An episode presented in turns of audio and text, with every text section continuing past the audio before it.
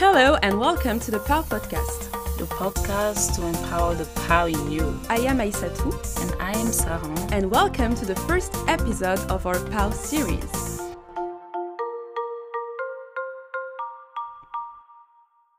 All right, Saran, I have a question for you. Are you more solo or group travel? Mm, I'm more solo travel. Mm, I do agree.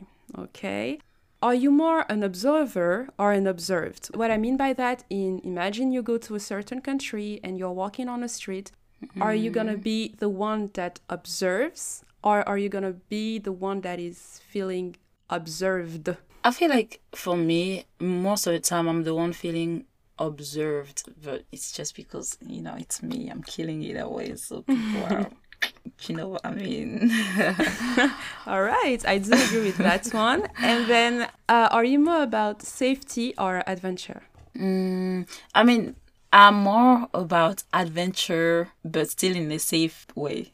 you know, but I'm like, if I have to choose, I like adventure, but there's still a level of safety that needs to happen. Sure. So adventure. Okay. I would have given the same uh, answers, and actually, I was traveling and I made an observation, and I wanted to share this small anecdote with you. So, all my travels, whether in Europe, Asia, or Africa, have something in common. My skin is a source of laughter. Every time my long, slender legs and long braids cross the path of the more white than black, that famous smile appears. So, first, I need to tell you what I mean by calling people more white than black. Mm-hmm. Who are they? To make it simple, all those, as the name indicates, that do not feel black or that are just simply not black. First of all, uh, I would include the whites from the Mediterranean uh, to the coldest areas of the globe and their diaspora, which, thanks to the various colonization, have managed to spread. I will also add the Arabs, but on that topic, I think we need an entire episode on that because there is so many things to say. And then I will talk about the Asians because you have some Asians that are actually darker than me and you, but who still find it funny for them to see a black girl. So shout out to my Indonesian friends. She's calling them out right now.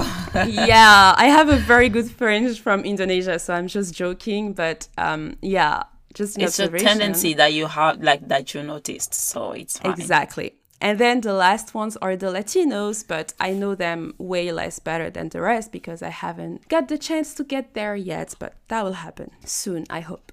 So the presentations are done. Let's talk about this famous smile. Rarely friendly, it is often mocking, perverse, sometimes downright racist and degrading, quite often fetishistic. And what does it mean? Does my black skin give off hormones that activate laughter?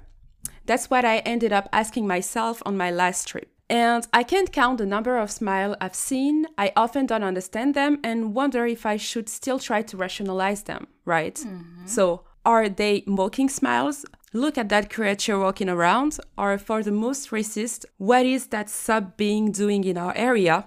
The area of us, the dominant population. Or maybe do I have something on my face that a mirror cannot show? I don't know. Too many questions uh, to ask to rationalize a behavior either racist or fetishist or dominant, in all case problematic. These laughter are just one angle of the problem and one illustration of the problem that I wanted to talk about. But you also have those who take pictures, those who would take a video, those who will call f- their friend on FaceTime to show them the black girl walking. Yes, people, I'm talking about something that truly happened to me. It was in Indonesia. and there are also those who point fingers, right? Yeah, I know it's so funny because again, just thinking about the trips that I've done before, I've done one in Austria. I feel like the most like gaze I had was in Austria, but even that, like, I've mm-hmm. never seen people really like taking pictures of me. I think they were just like, oh, like we're not used to see that many black people, at least in the city that I was, you know. But I've never had really people like coming to me laughing or making funny comments. Okay, I had. And actually, the last one I had, it was this summer. It was in Croatia, and there was this guy who was talking to his friend by FaceTime, and he saw me, and he started like pointed the camera at me and laughing, truly laughing, mocking me, you know, and telling to his friend, "Oh, look at that!" And I, mean, it's not the first time that that happened to me. It has happened to me, and I would like to talk about this last population I've observed. It's the, um, you know, this old guy, this old white man who's walking with his wife, and he saws you, so he saw this, you know, kind of black fetishiz- fetishization, and he start looking at you in a very perverse way, giving you a smile, playing with his tongue, this kind of stuff. And his wife is seeing what he's doing, so she's kind of feeling awkward about it. She give him um you know a nudge to stop what he's doing, but even that don't stop him. Anyways, the list is long. Yeah. And I'm sure you, our listener who are who are hearing this, you must have had your own experience. So all those behavior that were being endured were a big source of frustration for me, especially in the context of solo traveling, where the I actually you became the center of everything. You know, you don't have any friends or anyone to kind of give that frustration you might have, Yeah. or just to change your atten- to switch your attention. You know, Yeah. I was quite frustrated by that. I remember there was this moment I just sat on a bench. Um, I was still in Croatia, and I was like, okay, I said to stop, stop. It's no longer possible to accept it as such, and especially to undergo this frustration and everything that you're getting from that. On the contrary, I have to change my mindset because I cannot go to each person that is having this problematic behavior and tell him, oh, you have to stop, you have to stop. I cannot do that. So the only solution to that problem is to change my mindset mm-hmm. because that's the thing I can control. And the change, the switch in my mindset was to tell myself to start seeing my black skin, my feminine black skin, not as an object that undergoes the look and behaviors of other, but on the contrary, as a weapon capable of activating reactions. Yes, because that's what it is, because it can't pass without setting off a bomb in its path. So our black mm-hmm. skin, our black feminine skin is actually a weapon. And you know what's the most powerful thing about a weapon is that once you're behind it, you pull the trigger and no one else pulls the trigger. Wow. Like you sound like a criminal. I know. yes, I'm gonna do Like some you victims here. Pull the trigger. Nobody else. Hmm. And once you start having that mindset where you're like, oh, actually, I know that if I get into that situation, mm-hmm. my, my black skin is going to activate these and these, these reactions. I'm going to observe that and see how I can switch the situation to my advantage. Mm-hmm. Well, you become the one who controls and you are no longer being controlled. Yeah. I mean, I like it. A point that I just wanted to raise, you know, it's like, again, these kind of behaviors from their side, like from the people who laugh at you, from the people who take pictures, you know, and then make funny comments.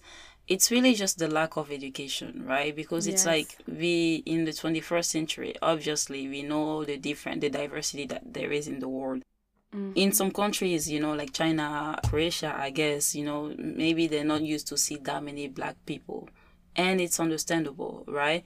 But the reaction, their reaction to your skin, that's why the issue is. It's like mm-hmm. you don't know how to contain yourself and actually behave in a proper manner in front of a new situation or in front of a new person with a different physical characteristics from you, right? So it's Yes. more like what we cannot condone is just the way they react. That is where it becomes disrespectful. And obviously, you have to find a way to turn it completely off and not be affected to that. I mean, Exactly. by that. But it still raises a big issue of like people not knowing how to behave, you know, and how to respect each other.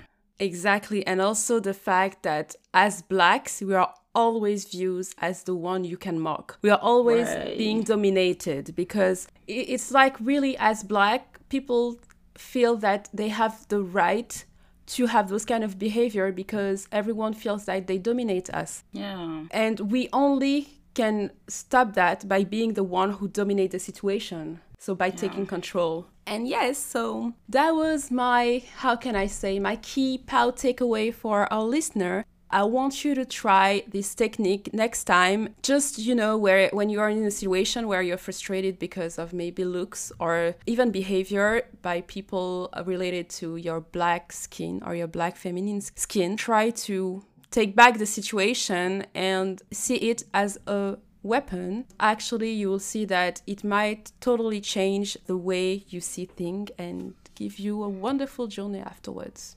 Yes, and you can continue solo traveling without having to worry about yes people seeing you as a celebrity because that's what you are. And next time, tell them you're Beyonce. Everybody does yeah, some people always. thought I was Naomi Campbell. I was so happy that. yeah, I would say yes, I am. Yes, I know. They're stupid. I have to answer to their stupidity. Anyway, thank you very much for listening. And in the meantime, don't forget to bring out the power in you. Power in you.